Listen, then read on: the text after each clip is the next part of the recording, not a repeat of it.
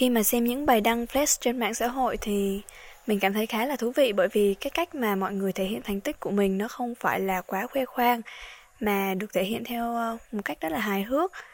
À, theo mình thì nó khá là tích cực tại vì khi mà nhìn vào những cái thành tựu đó thì bản thân mình lại có động lực để làm được những cái điều tích cực tương tự hoặc là hơn thế nữa. Cảm thấy cái trend này nó khá là hay bởi vì nó cũng như là một cái động lực để thúc đẩy mình rằng hãy cố gắng, cố gắng, cố gắng hơn nữa bởi vì, ờ, ở ngoài kia có rất nhiều bạn đã cố gắng và đã thành công, thì bản thân mình cũng có thể cố gắng và sẽ được thành công như vậy. Ờ, khi xem những bài đăng flex thì mình cảm thấy bình thường, không tốt cũng không xấu. Còn tích cực hay tiêu cực là tùy vào tâm trạng hôm ấy của mình thôi. Ví dụ như hôm ấy mình cảm thấy tích cực thì mình cũng sẽ nhìn nhận những bài đăng ấy một cách tích cực. Còn ngược lại thì mình sẽ nhìn nhận những sự khoe khoang đó một cách tiêu cực. Thưa quý vị thính giả, thời gian gần đây, Flex là một trào lưu mới đang khiến hàng triệu bạn trẻ cùng những nhân vật nổi tiếng hào hứng tham gia. Vậy Flex là gì? Vì sao nó lại hot và khiến dân mạng phát cuồng đến như vậy? Và liệu trào lưu này đã và đang có những tác động như thế nào lên chúng ta? Ngay bây giờ, xin mời quý thính giả hãy cùng tìm hiểu với Minh Anh nhé.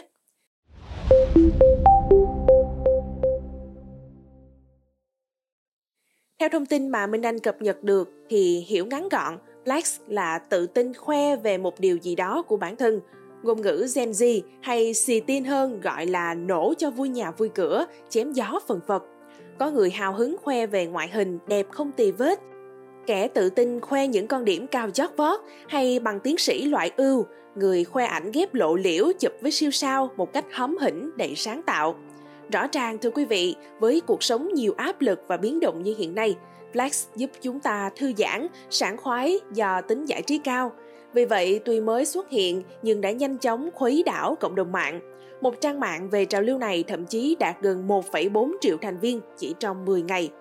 Thật nhanh chóng, những cái tên nổi tiếng như Hoa hậu Lương Thùy Linh, ca sĩ Hoàng Dũng, Minh Beta, CEO Kim tác giả ca khúc Việt Nam ơi cũng hưởng ứng ngay theo trào lưu. Bên cạnh việc tạo ra niềm vui hay giải trí, sự khoe mình một cách khéo léo là kỹ năng quan trọng trong mắt các tổ chức tuyển dụng, hội đồng cấp học bổng. Kỹ năng bán mình là một trong những năng lực quan trọng để thành công khi đi phỏng vấn tìm việc, ứng tuyển học bổng lẫn giao tiếp với đối tác. Nếu chúng ta không có năng lực làm cho đối phương hiểu được những cái hay, cái đặc biệt một cách sáng tạo, tinh tế, họ khó mà biết được giá trị thật, thấy được sự tự tin và trao cho chúng ta một cơ hội xứng đáng. Rất nhiều tổ chức, công ty cũng thường xuyên xem trang mạng xã hội của các ứng viên tiềm năng để tìm ra mức độ ảnh hưởng, tính cách, cách khoe bản thân của ứng viên có phù hợp với văn hóa của công ty hay không. Theo khảo sát của chúng tôi, việc nhiều bạn trẻ tỏ ra thích thú, bị cuốn theo trào lưu gây cười này cũng là điều dễ hiểu như cá gặp nước, vì ai cũng thích sự hài hước và các cơ hội được công nhận thể hiện bản thân. Khi mà xem những bài đăng flash trên mạng xã hội thì mình cảm thấy khá là thú vị bởi vì cái cách mà mọi người thể hiện thành tích của mình nó không phải là quá khoe khoang mà được thể hiện theo ờ, một cách rất là hài hước. À, theo mình thì nó khá là tích cực tại vì khi mà nhìn vào những cái thành tựu đó thì bản thân mình lại có động lực để làm được những cái điều tích cực tương tự hoặc là hơn thế nữa. Tuy nhiên thì có nhiều bài đăng flash được thể hiện một cách thái quá uh, với ngôn từ không phù hợp làm cho mình cảm thấy bị áp lực đồng trang lứa rằng là khi mà mình cũng cùng độ tuổi với người ta nhưng mà người ta lại có thành tích đáng tự hào đến thế trong khi bản thân mình thì lại thua kém quá nhiều. Nên là uh, nếu mà xem ít thì nó là một động lực nhưng mà xem quá nhiều và cách thể hiện nó quá là khoe khoang ngạo mạn thì nó là một áp lực đồng trang lứa. Khi mà flash về bản thân thì mình nghĩ là mình sẽ hạn chế nói về những cái thành tựu trong học tập của mình thay vào đó thì mình sẽ nói là ờ mình có những người bạn hoặc là gia đình quan tâm yêu thương mình như thế nào Xin chào các bạn, mình là Gia Bảo và mình đến từ trường học Văn Lang. Thì sau khi mình xem cái trend này, mình khá là thích thú và cũng như là um, mình khá là ngưỡng mộ với những cái thành tựu kết quả mà các bạn đó đã đạt được. Um, có thể là trong một phút nơi đó mình cảm thấy mình bị áp lực uh, về động chân lưới chẳng hạn nhưng mà vượt qua cái đó thì mình cảm thấy cái trend này nó khá là hay. Bởi vì đó cũng như là một cái động lực để thúc đẩy mình rằng hãy cố gắng cố gắng cố gắng hơn nữa. Bởi vì uh, ở ngoài kia có rất nhiều bạn đã cố gắng và đã thành công thì bản thân mình cũng có thể cố gắng và sẽ được thành công như vậy. Và để nói nếu như mình có thể flirt như vậy thì mình sẽ flirt về điểm rèn luyện của mình ở trường. Bởi vì mức điểm của mình bốn học kỳ liên tiếp ở trường đều đạt loại xuất sắc trở lên từ 90 điểm trở lên trên thang điểm 100 ờ, có thể đối với những bạn khác đó là điều bình thường nhưng đối với mình đó là công sức cũng như là những sự cố gắng của mình trong suốt bốn học kỳ liên tiếp cũng như là cái nỗ lực không ngừng nghỉ của mình cho nên là mình cảm thấy vô cùng tự hào và vô cùng thích thú với điều đó. Ờ, khi xem những bài đăng flex thì mình cảm thấy bình thường, không tốt cũng không xấu. Còn tích cực hay tiêu cực là tùy vào tâm trạng hôm ấy của mình thôi. Ví dụ như hôm ấy mình cảm thấy tích cực thì mình cũng sẽ nhìn nhận những bài đăng ấy một cách tích cực. Còn ngược lại thì mình sẽ nhìn nhận những sự khoe khoang đó một cách tiêu cực. Tóm lại thì tích cực hay tiêu cực là do tâm trạng của mình tại thời điểm đó phản ánh thôi. À, mặt khác, khi xem những nội dung flex thì mình cũng cảm thấy bình thường, không có gì áp lực hơn cả. Bởi vì mình cảm thấy mỗi người sẽ có một thời điểm tỏa sáng khác nhau. Không ai giống ai cả. Giống như bắp ngô được chuẩn bị trong cùng một nồi, cùng một điều kiện, nhưng chúng sẽ nở bung ở những thời điểm khác nhau ấy. Còn mà để flex về chính bản thân thì uh, chắc mình cũng không có gì nhiều. Ngoài việc có được những người bạn của mình mở ngoặc siêu giỏi Học lớp truyền thông đa phương tiện với mình mở ngoặc điểm đầu vào 27,9 cao nhất trường. Nhưng không thừa khi nhắc lại rằng mọi thứ trong cuộc sống đều cần có giới hạn nhất định nhiều bạn trẻ khi được phỏng vấn cho biết Flex còn là cơ hội để người trẻ có thể lan tỏa những điểm sáng của cá nhân, được giao lưu và học hỏi lẫn nhau, từ đó tạo nên một bức tranh đa dạng màu sắc với những thành tựu đáng được ghi nhận. Nhưng bên cạnh đó, việc tham gia trào lưu sẽ khiến nhiều người dễ sa vào việc lạm dụng flex để khoe khoang bản thân quá mức theo hướng không kiểm soát, dễ dẫn đến những hệ lụy tiêu cực cho người tham gia lẫn người tiếp nhận trend này – để giúp quý vị thính giả có những góc nhìn đa chiều hơn về trào lưu này, trong số podcast ngày hôm nay, hãy cùng Minh Anh gặp gỡ Phó Giáo sư Tiến sĩ Trần Thành Nam, giảng viên Đại học Giáo dục, Đại học Quốc gia Hà Nội, Phó Chủ tịch Hội Khoa học Tâm lý Giáo dục Việt Nam để tìm hiểu những ảnh hưởng của trào lưu này ở góc độ tâm lý. Xin chào ông, rất cảm ơn ông đã dành thời gian tham gia buổi phỏng vấn ngày hôm nay cùng với podcast Báo Tuổi Trẻ. Thưa ông, với trào lưu Black khoe về một thành tích gì đó đang gây bão trên các diễn đàn mạng và được rất nhiều người hưởng ứng, thì liệu nó sẽ tác động như thế nào về mặt tâm lý và cảm xúc đối với những người tiếp nhận?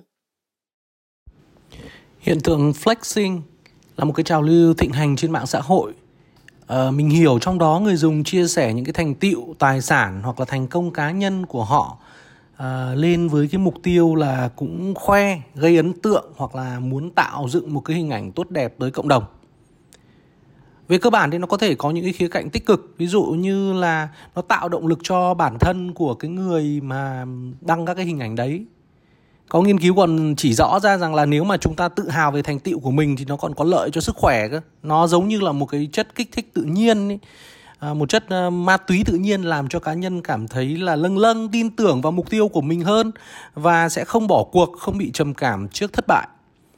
Rồi à, nó cũng có thể truyền cảm hứng cho một số những cái người trẻ khác để bắt chiếc và họ làm theo họ sống theo cái phong cách của mình. Nếu mà mình là một KOL và dựa trên những cái hứng thú sở thích điểm mạnh mà những cái cá nhân chia sẻ với nhau thì họ có thể là tìm đến nhau tập hợp trở lại thành một cái cộng đồng cùng chí hướng và qua đó thì có thể là chinh phục được những cái mục tiêu cao hơn.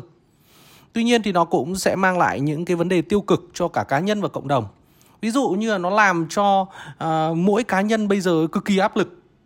Chúng ta luôn luôn là phải cố gắng giữ một cái hình ảnh hoàn hảo ở trên mạng ấy dẫn đến là chúng ta bắt đầu là tạo dựng hình ảnh một cách không thực làm màu thổi phồng thậm chí giả mạo.